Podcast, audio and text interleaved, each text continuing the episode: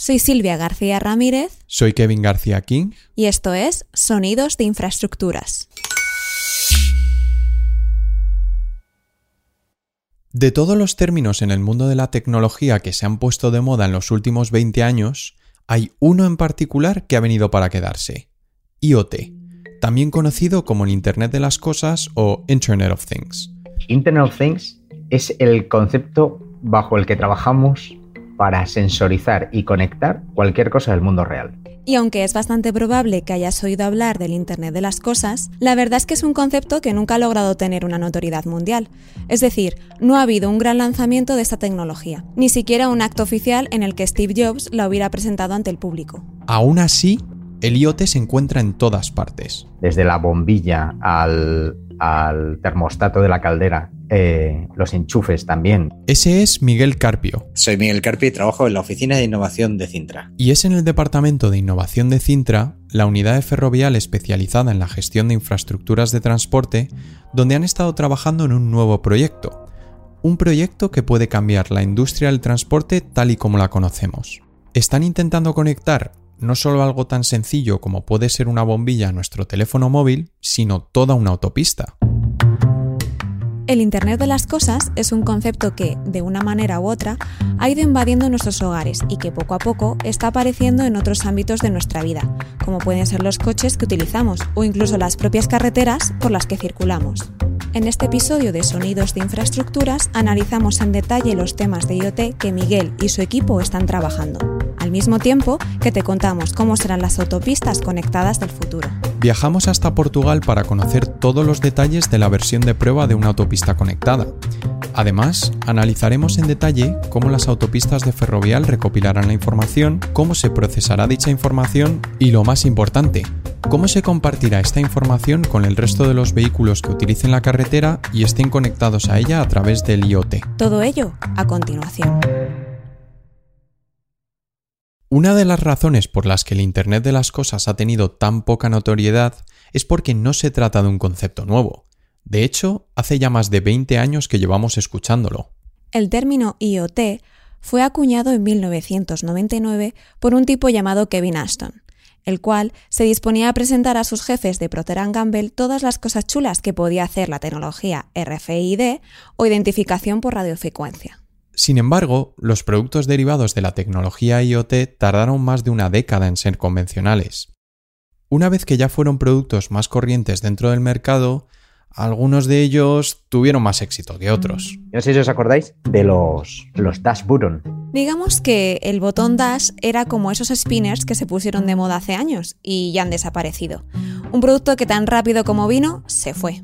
Eran botones que podías instalar dentro de tu propia casa Solo hacía falta configurarlos a través de una app y listo. Podías pedir un producto a Amazon de forma automática. Todo gracias al Internet de las Cosas.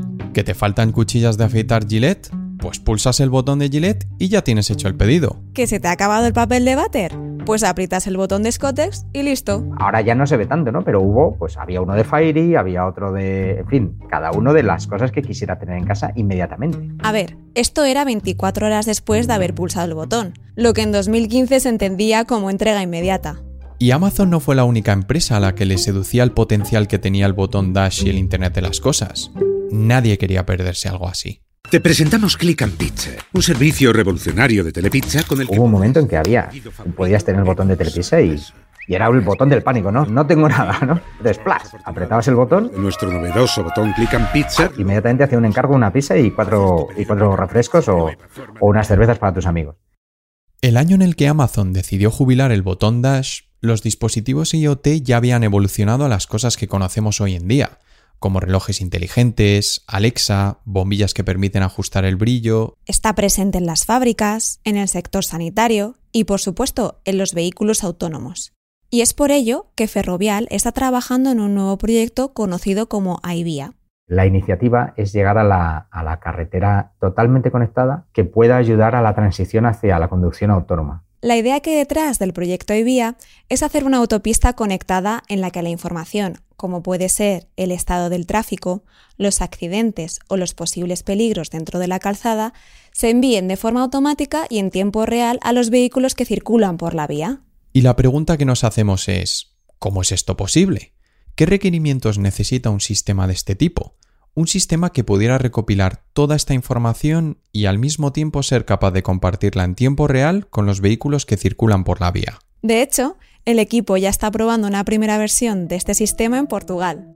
Nosotros en este momento estamos con un proyecto de mm, detección automática de incidencias. Ese es Rui. Mi nombre es Rui Nazario. Yo soy el responsable de IT de la Vida Infante y también del Centro de Control de Tráfico. Rui y Miguel forman parte de un equipo de profesionales que está probando un nuevo sistema de IoT en uno de los tramos de la autopista Vía do Infante en el Algarve.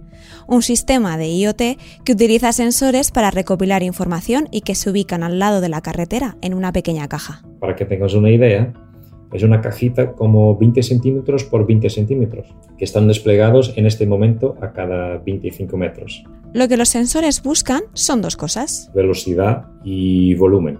Es un, tan sencillo cuanto esto. El hecho de medir la velocidad les permite saber si el objeto que el sensor detecta está en movimiento o no, así como el volumen del mismo. Sirve para clasificar si es un peatón o si es un coche, si es un animal, un perro, por ejemplo, que entra en la autopista y eso todo.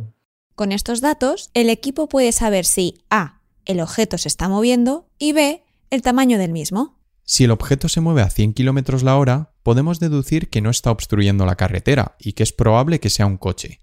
Pero pongamos que el objeto está completamente parado. En ese caso, puedes saber que hay algo ahí que no se mueve. Y si la lectura del volumen del objeto nos informa de que es algo de una magnitud considerable, lo más probable es que deduzcas que se trata de un camión.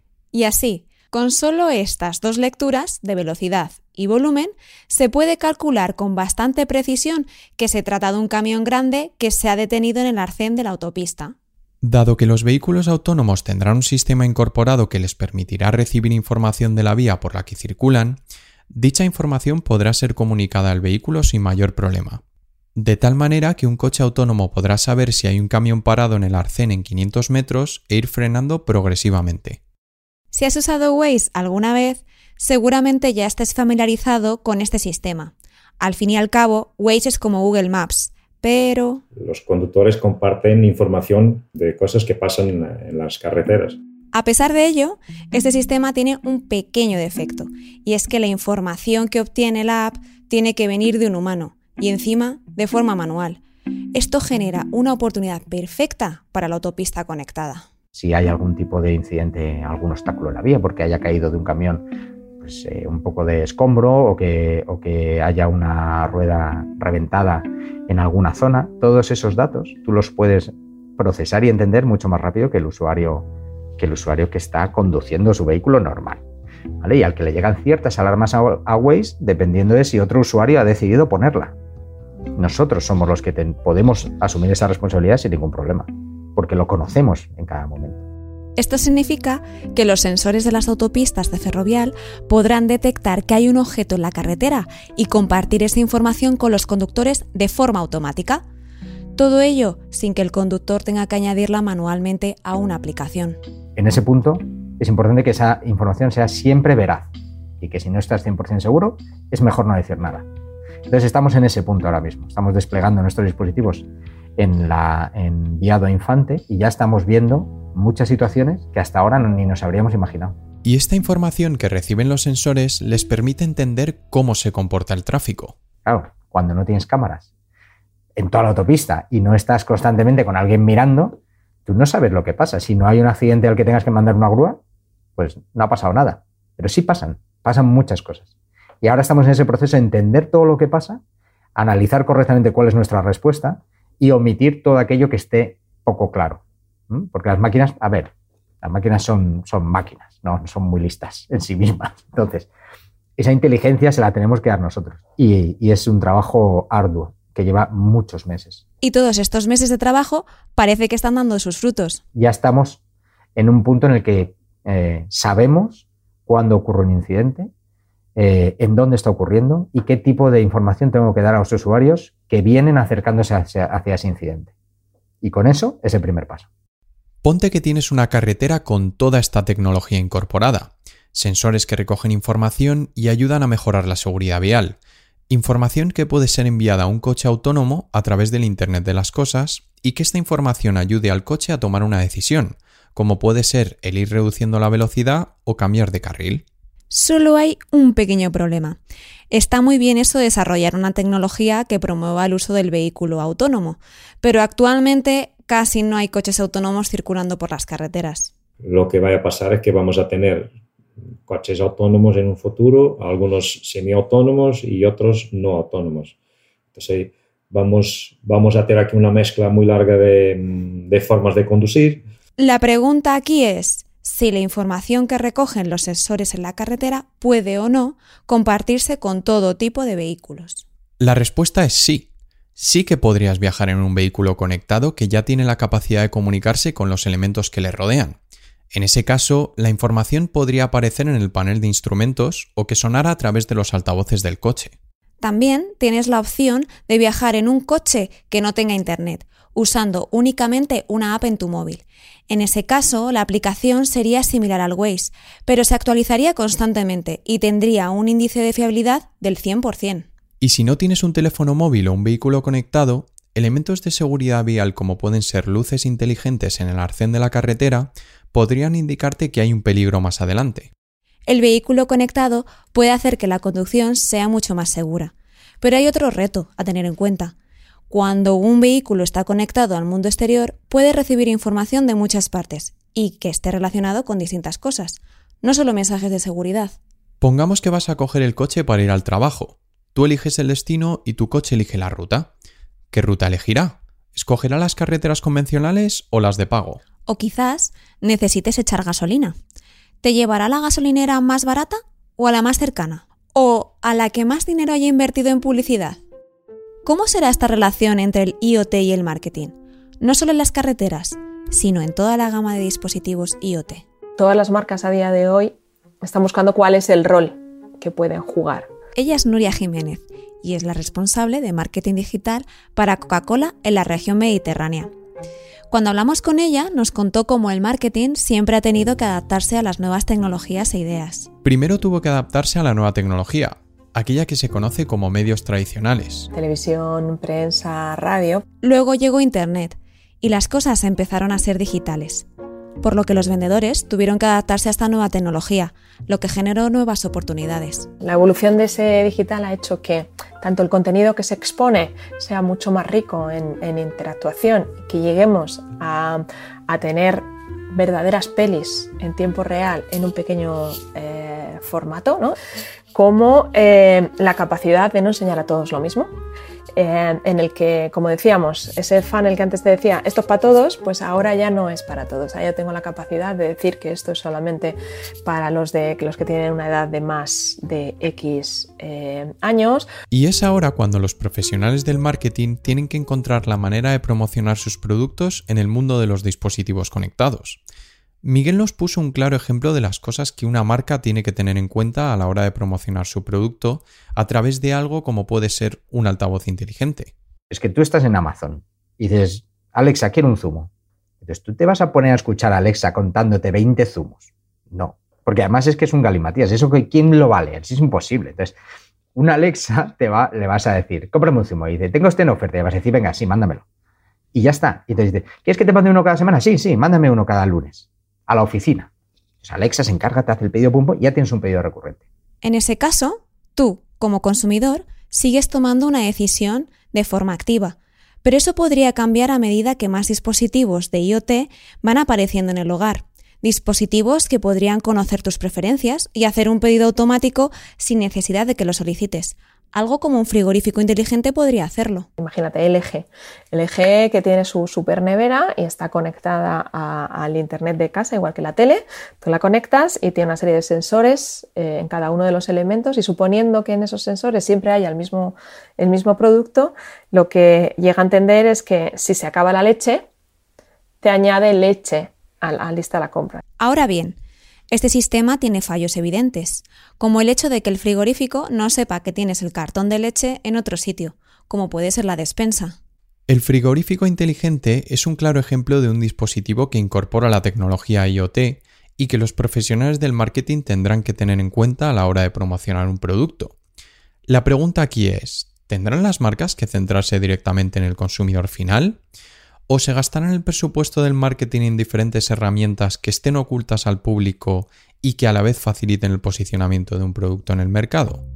El sistema que incorpora un frigorífico inteligente es similar a la manera en que funciona un autorrellenador. Ese, ese autorrellenador está conectado a tu enviador de producto, no a cualquiera o a un conjunto de ellos, ¿no? Y es, yo esto lo voy a comprar con Amazon o yo esto lo voy a comprar con el corte inglés porque, porque te está buscando los, los mejores precios. Y es ahí, en esa herramienta de posicionamiento de precios, donde tú tienes que trabajar es en la herramienta. Esto significa que, aunque el frigorífico haga el pedido final, los sistemas con los que tendrán que relacionarse los vendedores serán con los supermercados responsables de enviarte esos productos a casa. Básicamente, el dueño de la nevera es el que establece una serie de normas y preferencias. Búscame los mejores precios de esta marca o búscame los mejores precios de este producto, porque hay muchas veces que alguien es agnóstico de la marca. Pero luego son las marcas las que tienen que averiguar cómo se va a categorizar el producto solicitado por los sistemas IoT. Y es en este punto donde nadie sabe realmente quién tendrá el control. ¿Quién será el Google y el Amazon del mundo del IoT? Tal vez sean ellos mismos. O tal vez sea una empresa nueva que idee un sistema totalmente diferente. Aunque todavía haya mucho desconocimiento sobre este tipo de sistemas, según Miguel hay una cosa importante a tener en cuenta. Bueno, yo creo que fracasarán los que no empiecen, o sea, los que no lo hagan. Es como si tú hoy en día eh, no quieres posicionarte en los resultados de Google. Bueno, pues si no quieres, no quieres, pero evidentemente, o sea, no vas a ganar esa parte de, de tu audiencia que de otra forma nunca vas a ver de ti. Esa es la razón por la que es tan importante seguir innovando y el por qué Ferrovial está probando estos sistemas IoT. Puede que hayas montado una campaña de marketing muy buena en Google y que de repente los coches autónomos se vuelvan populares y pierdas la mitad de tu mercado, simplemente porque los propios vehículos son los que toman ahora las decisiones. Y ahora que el vehículo o el navegador está tomando su decisión, ¿ahora qué? ¿Ahora qué? ¿Cómo, ¿Cómo, narices me meto ahí? Para empezar tienes que estar. Las compañías que estén tendrán, unas tendrán más éxito, otras tendrán menos, dependiendo de a lo que se enfrenten. Pero desde luego esto es como la el posicionamiento digital. Si yo voy con mi móvil y digo, ay, mm, quiero cenar, y tu restaurante no está solamente en mi, a mi alrededor disponible, pues no te veo. Pues yo veo los que tengo a 20 metros, pero no los que tengo a 100 metros o a 150. Yo podría caminar 150 metros para ir a un restaurante un poquito que me guste más, pero si no sé qué está, bueno, pues es, exactamente igual. Y ese camino que vamos a recorrer eh, tiene, tiene, pues, bueno, está, están haciendo ahora es, como en el marketing digital cuando empezó. Según Nuria, dependiendo del producto que se venda, esto será más fácil para algunas empresas que para otras. Es complicado saber cómo puedes, en una herramienta que ya es de ayuda y que no te pertenece, el, tener una presencia. Y, es claro que ahí la sponsorización, eh, la presencia tradicional de marca eh, está clara, pero en desarrollos es un poco más complicada si no tienes de verdad un valor añadido. Para Ferrovial, esto conlleva el desarrollar los sistemas IoT en los que están trabajando Miguel y Rui, pero por encima de todo esto está el objetivo de crear valor para el cliente. Por ello, es esencial mostrar a los clientes el valor que aporta el IoT a los productos. Y ese valor puede ser información sobre la seguridad vial, la velocidad o las condiciones del tráfico que se comparte con un coche autónomo. Todo esto para que el coche pueda tomar decisiones basadas en tu historial de conducción, algo parecido a lo que ocurre con los anuncios personalizados que recopilan información de tu historial de navegación. Basado en tu historial de conducción, creo que vas a llegar antes cogiendo la autopista. Creo que necesitas un parking a la llegada. Creo que en tu agenda tienes eh, un concierto para esta noche y donde vas no suele haber sitio. ¿Quieres reservar un sitio? Eso va a ocurrir. Entonces, ¿quién va a ser el parking que esté ahí a la espera de ese, de ese usuario? Pues los que estén conectados y que estén pendientes y sepan entender ese mercado. Realmente el, punto aquí es, si no me comunico con ellos, estoy fuera de juego. Si me empiezo a comunicar, a lo mejor, si a lo mejor no, no lo sé, puedo posicionarme mejor. Pero desde luego, si no empiezo, no, estoy fuera. Aún queda para saber si será el propio coche o su dueño quien tome la decisión final. Mientras tanto, Miguel y el equipo de innovación buscan desarrollar la primera versión de una autopista conectada que mejore la seguridad vial y establezca una experiencia de conducción más completa y mejorada para todos los usuarios. Sonidos de Infraestructuras es una colaboración entre Ferrovial y Veleta Media. Nuestro equipo lo forman Craig Lawless, Kevin García King, José García Guaita, Manuel Sánchez Medina, Arancha Gulías y yo, Silvia García Ramírez. Si nos estás escuchando a través de Apple Podcast, no olvides suscribirte a nuestro canal. Y si te ha gustado el episodio, recuerda compartirlo con tus amigos y familiares. Puedes conocer más sobre nuestros proyectos a través de nuestras redes sociales de Twitter, Facebook, LinkedIn e Instagram. Soy Kevin García King. Soy Silvia García Ramírez. Y esto es Sonidos de Infraestructuras.